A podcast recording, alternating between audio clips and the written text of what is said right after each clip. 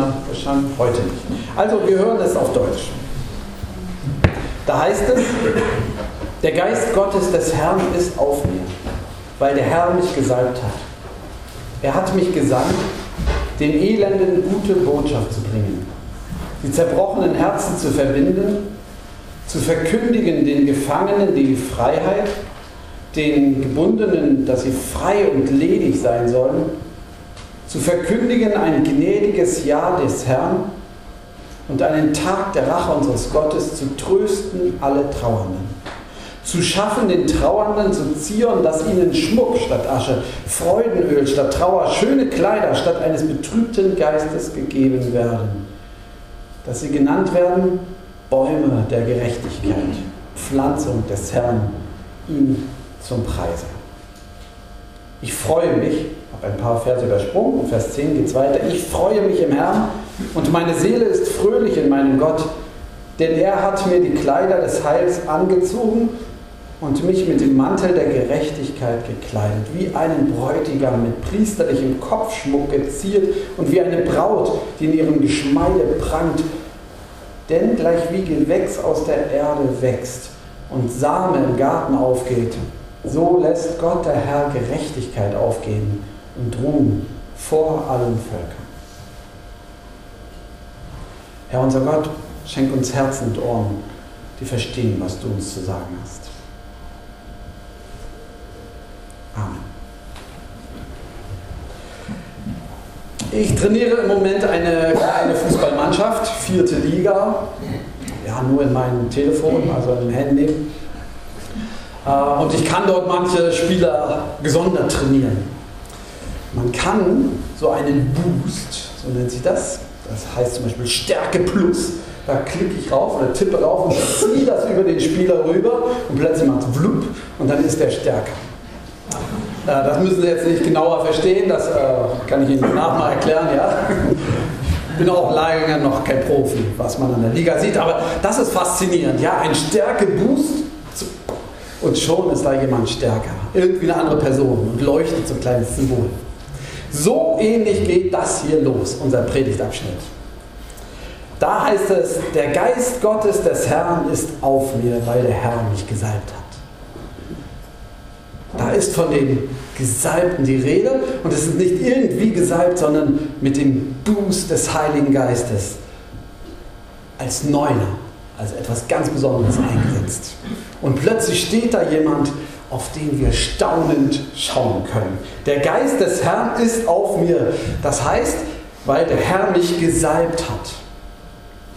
Man kennt das schon aus dem alten Ägypten, Ich habe gerade noch mal so eine alte ägyptische Zeichnung gesehen, wo ein Beamter, als er eingeführt wird, bekommt er so Öl über den Kopf gegossen. Alte Tradition, auch in Israel, wir kennen das vielleicht, wer die Geschichte kennt vom König Saul, der wird gesalbt zum König vom Propheten. Aber auch die Priester wurden gesalbt und das war wie ein Boost Gottes über sie. Plötzlich waren sie nicht mehr nur Mr. A, X, Y, sondern sie waren Priester in Gottes Augen. Sie waren König, Königsalber. Besondere Menschen. Sie sind die Gesalbten. Auf Hebräisch Mashiach, der Gesalbte. Übersetzt ins Griechische zur Zeit Jesu Christos, der Gesalbte. Ja? Christus, Messias, gesalbt. Hier, von dem ist hier die Rede. Der Geist Gottes des Herrn ist auf mir. Er selbst redet, weil der Herr mich gesalbt hat. Ein, einer, mit dem etwas Besonderes passiert ist. Und dann wird erklärt, was dieser Gesalbte, dieser Messias tut. Er hat mich gesandt, den Elenden gute Botschaft zu bringen. Den Elenden gute Botschaft zu bringen. Elende sind klar, sind Leute, die am Boden sind. Was auch immer passiert ist, ob es aus wirtschaftlichen Gründen, die arm sind, die tatsächlich nicht auf die Füße kommen, die gebeugt werden durch ein System, durch Verfolgung, durch Krieg, vielleicht aber auch einfach im normalen Leben gebeugt. Und den soll er gute Botschaft bringen. Das ist das gleiche Wort wie Evangelium, was wir hier immer lesen, ist ja mehr als nur ein Buch, sondern es ist die gute Botschaft, dass das zu Ende ist. Ursprünglich kommt das Wort ja aus der, der Sprache, wenn, wenn irgendwo ein Sieg errungen ist, dann ist die gute Botschaft gekommen. Die Römer haben das auch verwandt. Wenn der Kaiser ein neues Gesetz erlassen hat, dann hat er das gute Botschaft genannt. Egal, ob es gut war oder nicht. Ja? Aber hier ist tatsächlich inhaltlich eine gute Botschaft gemeint. Es ist Frieden, es ist ein Durchbruch. Ihr seid nicht mehr unterdrückt. Die Gesetze, die euch zu Boden gedrückt haben, die sind abgeschafft. Und das wird dann gleich noch einmal wiederholt. Also nicht nur die äußerlich gebeugten, sondern die zerbrochenen Herzen zu verbinden. Also gebeugt äußerlich, durch äußerliche, aber manchmal ist es auch in mir drin. Zerbrochene Herzen zu verbinden, wodurch auch immer.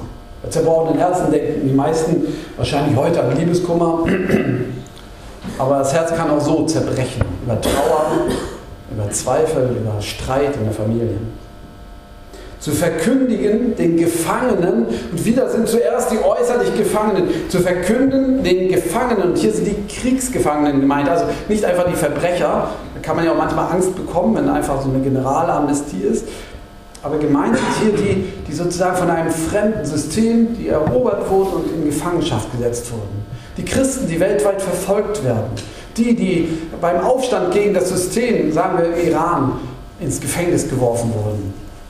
Zu verkünden den Gefangenen die Freiheit.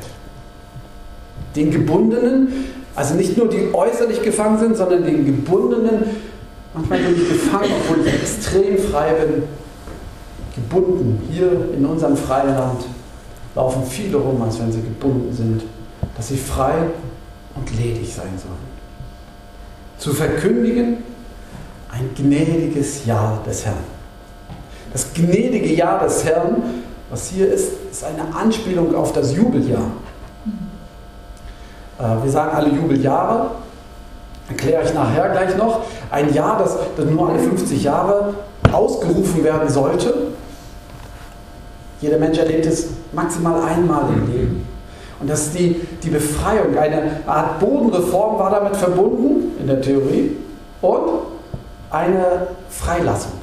Also wer in Schuldsklaverei geraten war, wurde freigelassen. Also sowas wie äh, unsere Privatinsolvenz, die wir anmelden. Danach ist es wieder gut. Ausschluss vorbei. Dann geht es wieder los. Sowas wird hier ausgerufen. Ja? Und der Messias wird das ausrufen, verkündigen ein gnädiges Jahr des Herrn und einen Tag der Rache unseres Gottes. Schlucken wir, aber das Wort für Rache, das kann man im Deutschen gar nicht richtig übersetzen. Also manchmal übersetzen wir es als Rache und bei Rache, ich weiß nicht, wie es Ihnen geht, aber denken wir eigentlich an ungezügelte Emotionen, die irgendwie dazwischen schlagen oder kaltes Kalkül, in dem der Mord vollzogen wird. Oder wir denken an Vergeltung, das ist auch nicht besser. Bisschen vielleicht. Aber gemeint ist hier so etwas wie Ausgleich. Da kommt einer und legt den Hebel um und sagt, jetzt wird es wieder zurückgeschoben. Alles nochmal auf Null. Es wird Ausgleich geschaffen. Die Vergeltung, die hier angekündigt ist, ist kein sich rächen, kaputt machen des anderen, sondern ein wieder in Ordnung bringen. Den zu seinem Recht kommen lassen, der die ganze Zeit verloren hat. zu trösten alle Trauernden. Denn mit Rache tröstet man nicht. Aber wenn man zurechtbringt und Ausgleich schafft, dann kommt Trost ins Spiel. Und dann zu schaffen, den Trauernden zu ziehen, dass ihnen Schmuck statt Asche, Freudenöl statt Trauer. Wer kennt das nicht? Wenn man eine schlechte Zeit durch hat, dann sagen, oh, einmal duschen, neu anziehen, jetzt geht's weiter. Manche sagen, ich ziehe mir, kaufe mir mal was Neues, neue Frisur machen. Ja? Darum geht es hier.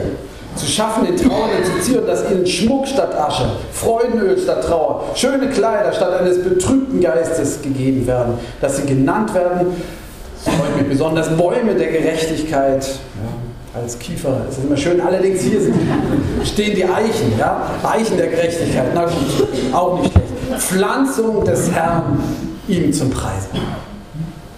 Jesaja malt das Bild eines Messias, des Gesalbten, des mit dem göttlichen Boost uns vor Augen. Er sagt, es wird alles anders. Eine große Verheißung. Aber es ist natürlich eine Verheißung, das wissen wir, Altes Testament, weit vor Jesus, die zunächst dem Haus Israel gegeben ist. Ist wirklich Israel gegeben. Israel wird das verheißen und die Verse, die ich übersprungen habe, die reden auch davon, wie Israel dazu wieder kommt. Dürfen wir eigentlich das, was Israel verheißen ist, hier selbst uns auch zuschreiben? Jesaja, in welche Zeit redest du eigentlich? Sie haben gemerkt, ich habe da ein bisschen gestoppt. Sie wissen vielleicht oder erinnern sich, dass, dass ich der Überzeugung bin, dass das Buch Jesaja eine Sammlung von Prophetensprüchen ist, die über 400 Jahre entstanden sind. Mit dem alten Jesaja begonnen und erst 400 Jahre später zum Abschluss gekommen. Nicht irgendwie eine willkürliche Fortschreibung, sondern Jesaja selbst hatte schon eine Schule von Schülern gegründet. Die haben das weitergemacht, die haben das verinnerlicht, was der Prophet aufgeschrieben hat und ihnen gelehrt hatte. Und er hat es, sie haben das meditiert, sie haben das durchgebetet und durchgekämpft in ihrer Gegenwart und haben es weitergegeben an die Nächsten. Und immer wieder dieses Lesen, Durchbeten, daran festhalten, sagen, Gott, wann kommt es endlich, die Verheißung? Und so ist das Buch entstanden. Und wenn wir diesen Abschnitt durchlesen, dann haben Sie das vielleicht, als die paar Profis sind ja immer hier, auch mitgekriegt, das sind lauter Anspielungen. Der, der diesen Gottesboost, Entschuldigung, jetzt höre ich mal auf mit diesem Wort, also der den Geist Gottes hat, das war doch vorher schon, da wurde gesungen vom Gottesknecht. Immer zu Anspielung. Das, was wir hier lesen, ist Schriftauslegung. Wer meint, Schriftauslegung, naja, das ist sozusagen das, der zweite Aufkurs, aufgebrüht, ist eigentlich nicht mehr so richtig, Bibel ist nicht wichtig, der irrt sich. Die Bibel ist in sich schon Bibelauslegung, von Anfang an. Es ist nicht so Bibel vom Himmel gefallen und danach kommt Auslegung, sondern die Bibel an sich ist Auslegung. Jesaja legt aus. Er nimmt das, was Gott den Vorfahren gesagt hat, seinem großen Lehrer Jesaja, und bringt es neu zur Sprache. Und durch dieses Neu zur Sprache bringen kommt wieder Prophetie zustande. Im gleichen Geist, im gleichen Sinne. Was hier gesagt wird plötzlich ist, dass der Messias, der Gesalbte, der Gottesknecht nicht damals irgendwie vor 200 Jahren war, sondern er ist auch heute noch diese Verheißung und er wird eines Tages kommen, der Gottesknecht, auf dem der Geist Gottes ruht und er wird zurechtbringen. Und Jesaja sagt, dass Leuten, denen alles abhandengekommen ist, den ihr gesamter Besitz durch die Finger geronnen ist, die große Teile ihrer Familie verloren haben, die entwurzelt sind, deren Glaube zutiefst in Frage gestellt ist, wo die ganze Umgebung sagt, es ist Quatsch, was ihr glaubt. Euer Gott ist ein kleiner Provinzgötze und nicht mehr. Unsere Götter sind die richtigen. Diesen Menschen sagt es, die zutiefst entwurzelt sind, den malte das Bild vor Augen von dem Messias, von dem Gesalbten, der kommen wird der, der von Gottes Geist durchtränkt ist und der das Erlassjahr, das große Jubeljahr ausrufen wird. Großartig.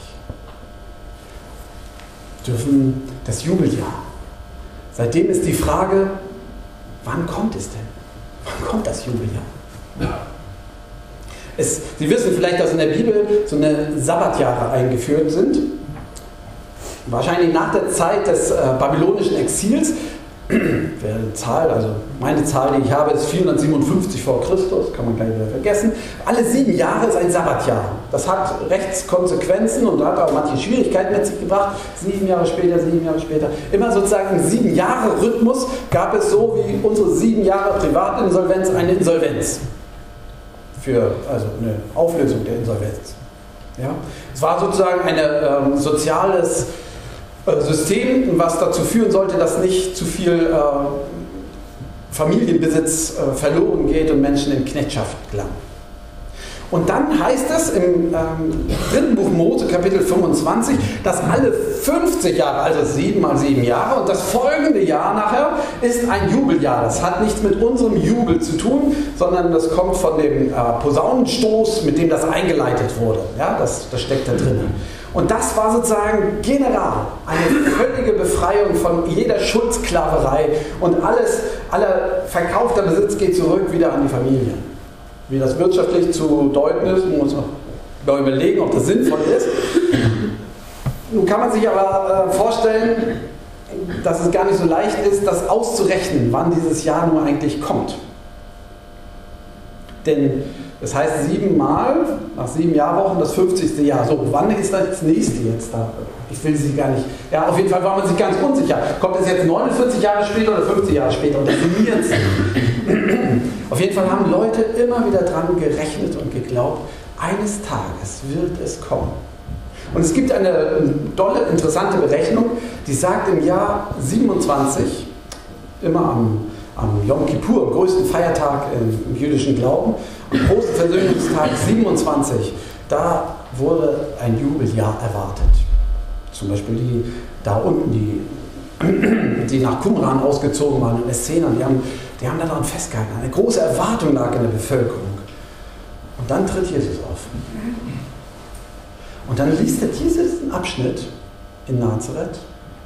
Der Geist des Herrn, Gottes des Herrn ist auf mir, weil der Herr mich gesalbt hat. Schlägt es zu und sagt, dieses Wort ist heute vor euren Augen erfüllt. Es geht los. So. Und die Evangelien, wenn Sie sich durchlesen, Matthäus, Markus, Lukas, die scheinen so, als wenn es von einem großen Gnadenjahr redet. Wir wissen aber, wenn wir das Johannesevangelium gelesen haben, dass Jesus wahrscheinlich drei Jahre lang öffentlich gewirkt hat. Da macht es plötzlich Sinn, dass man sagt, äh, Moment mal, es war nicht jetzt das Gnadenjahr, es geht zu Ende und was ist jetzt passiert? Jesus, bist du eigentlich der Messias? Und Johannes der Täufer lässt zu Jesus schicken und lässt genau das fragen. Äh, sollen wir noch auf einen anderen warten? War das nur ein Fehlalarm? Wie auch immer, die Frage steht im Raum, wann wird das sein? Wann wird der Messias kommen? Und die Frage an uns, wir lesen das jetzt 2020 am Anfang Januar, die Frage an uns ist, dürfen wir das eigentlich auch noch erwarten? Wir sind keine Juden, wir leben auch nicht mehrere hundert Jahre vor Jesus. Äh, was sagt uns das? Das Erste, wovon ich überzeugt bin, wir dürfen uns anstecken lassen von Jesaja. Das ist Schriftauslegung, das ist Prophetie. Wenn wir anfangen, uns anstecken zu lassen, die Verheißung steht fest. Es kommt das große Jahr. Und Gott wird zurechtbringen. Und er wird befreien. Und er wird auflösen, was uns bindet. Ich lasse mich anstecken und ich erwarte etwas. Wenn ich in den Gottesdienst komme, sitze ich nicht einfach da und sage mal sehen, was der da redet, sondern Gott, ich erwarte, dass du mir was sagst. Das zweite ist, ja, Jesus hat das Gnadenjahr ausgerufen. Ich glaube, wir dürfen diesen Jesus feiern heute. Er ist der, den wir Christus nennen. Er ist da. Er ist da und ich feiere das, dass das mit Jesus schon begonnen hat. Wir dürfen als Christen fröhlich feiern, weil das Jubeljahr begonnen hat. Es ist eine gnädige Zeit, in der wir leben. Und nun stellen Sie sich vor, wir wenden das ganz konkret auf das begonnene Jahr an. Stellen Sie sich vor, dieses Jubeljahr ist ja alle 50 Jahre. Das kann jeder Mensch nur einmal miterleben. Vielleicht ist es auch nur ein Hinweis darauf, das habe ich vorhin vergessen zu sagen, man weiß gar nicht, ob das jemals äh, oder dreimal, drei Belege gibt es, glaube ich, dass es überhaupt mal ausgerufen wurde, das Jubeljahr. Sonst weiß man das gar nicht. Und wenn man heute einen Rabbiner fragt, dann sagt er, ja, ja, das wird nochmal wieder ausgerufen, aber erst, wenn alle von Israel zurück ins Land Israel gekommen sind. Also sprich nie. Aber stellen Sie sich vor, wir rufen 2000 Jahre, 2020, wir erwarten für uns, dass genau das passiert. 2020 wird für uns ein Erlassjahr. Für uns persönlich und für uns herum. Stellen Sie sich vor, dass dieses Jahr passiert ist, dass Menschen, die bisher gefangen sind, frei werden. Dass Leute, die in Abhängigkeit leben, die gebunden sind in, in Hass und sonst welchen Zwängen, dass die frei werden, dass die Jesus erleben und frei werden. Stellen Sie sich vor, wir, wir machen nicht einfach nur Aktionen, wir machen nicht irgendwie Glaubenskurse oder Glück im Topf als schöne Aktion, sondern da sind Leute, die darauf warten und für die dieses Jahr das entscheidende Jahr wird, das der Durchbruch wird. Stellen Sie sich vor, da sind Menschen, die bisher keine Hoffnung haben, denen alles weggebrochen ist, was sie hatten und sie erleben, dass sie wieder Boden unter die Füße kriegen. dass Leute, die auf der Flucht sind und immer noch keine Anerkennung haben, dieses Jahr kommt sie. Ein neues Zuhause. Stellen Sie sich das vor, dass das Erlassjahr kommt. Stellen Sie sich vor, dass das, was hier über den Gottesknecht gesagt ist, den Messias, über Jesus gesagt ist, dass das nicht irgendwie etwas ist, was vor 2500 Jahren oder vor 2000 Jahren mit Jesus nur passiert ist, sondern dass das auch für uns heute noch gilt. Was bedeutet das? Das bedeutet, dass wir uns fragen dürfen, sind wir bereit eigentlich dafür? Das Erlassjahr hat ja zwei Richtungen. Wenn Gott wieder ausgleichen will, heißt das, dass die einen bereit sein werden, abzugeben. Und ich fange damit mal an. Wenn wir das für uns heimlich ausrufen, es kommt das gnädige Jahr, heißt das, dass wir bereit sind, abzugeben. Also, wer sind die Leute, denen sie die letzten Jahre nicht vergeben konnten? Sprechen Sie sie frei. Du bist frei, ich trage dir die Schuld nicht mehr nach. Was sind Ihre Besitztümer, an denen Sie hängen? Üben Sie sich im Abgeben, im Verschenken. Gott, wenn du willst, ich gebe es ab.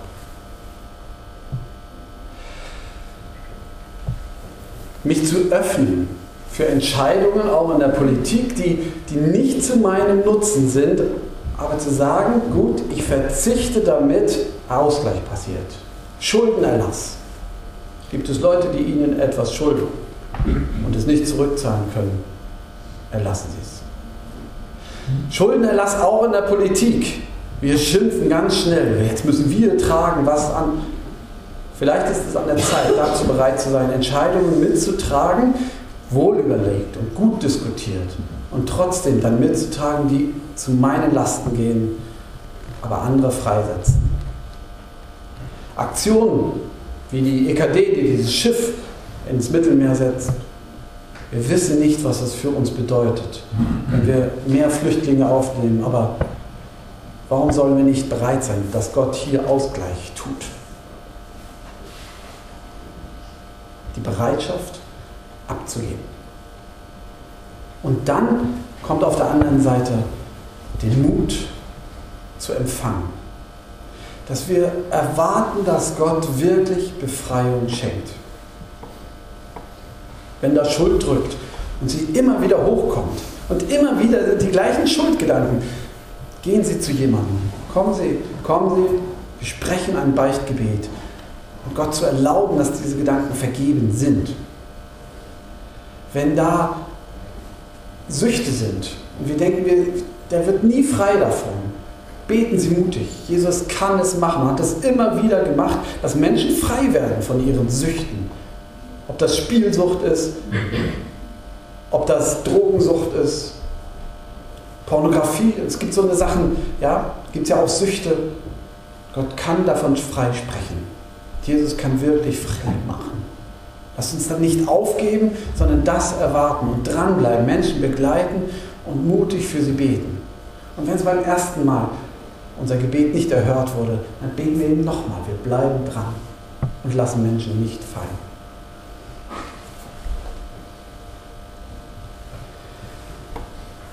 Und Jesaja schreibt: Ich freue mich im Herrn und meine Seele ist fröhlich in meinem Gott, denn er hat mir die Kleider des Heils angezogen und mich mit dem Mantel der Gerechtigkeit gekleidet. Das heißt, ich lasse mich nicht runterziehen von dem, was ich noch nicht erfüllt sehe, sondern ich danke Gott, wo er an mir schon Großes getan hat und fange an, ihn zu loben für das, was ich selber schon erlebt habe. Er hat mir die Kleider des Heils angezogen und mich mit dem Mantel der Gerechtigkeit gekleidet. Er wird es auch an anderen tun. Er wird es tun. Ja, denn, so ist der letzte Satz, denn gleich wie das Gewächs aus der Erde wächst und Same im Garten aufgeht, so lässt Gott der Herr Gerechtigkeit aufgehen und Ruhm vor allen Völkern. Ich glaube, dass Jesaja es ging wie uns, dass wir manchmal auf die großen Erscheinungen am Himmel warten, dass wir darauf warten, dass mit Knallpeng, Spontanbekehrungen und sofortiger äh, Befreiung von irgendwelchen Süchten uns ein Zeichen gesetzt wird. Und das passiert ja auch. Aber das meiste, was passiert, ist wie ein Same, der im Garten aufgeht. Und wenn Sie jetzt in Ihren Garten gucken, da sehen Sie nicht viel. Und trotzdem, ich weiß nicht, was da alles schon unter der Erde los ist. Es bewegt sich was. Wir haben das im letzten Jahr erlebt, dass da was wächst. Wir können uns freuen, es wird auch dieses Jahr etwas wachsen. Darum dürfen wir jetzt schon laut Gott Dankeschön sagen. Es wird sich etwas bewegen. Wir leben ein Gnadenjahr und nicht irgendwie nur die goldenen Zwanziger, die wir versuchen oder auch nicht versuchen, wieder aufleben zu lassen. Wir dürfen in einer Gnadenzeit leben, wo Gott seine Gerechtigkeit wachsen lassen wird. Zum letzten Mal. In meinem Spiel zieht man das rüber. In der Bibel heißt es, Jesus ist gesalbt mit dem Heiligen Geist. Er ist der, der alles zurechtbringt. Und alle wir, die wir Christen uns nennen, wir nennen uns nach diesem Gesalbten. Der Boost ist sozusagen auch auf uns gegangen. Er ist in uns am Wirken. Darum seid mutig und erwartet etwas und freut euch an unserem Herrn.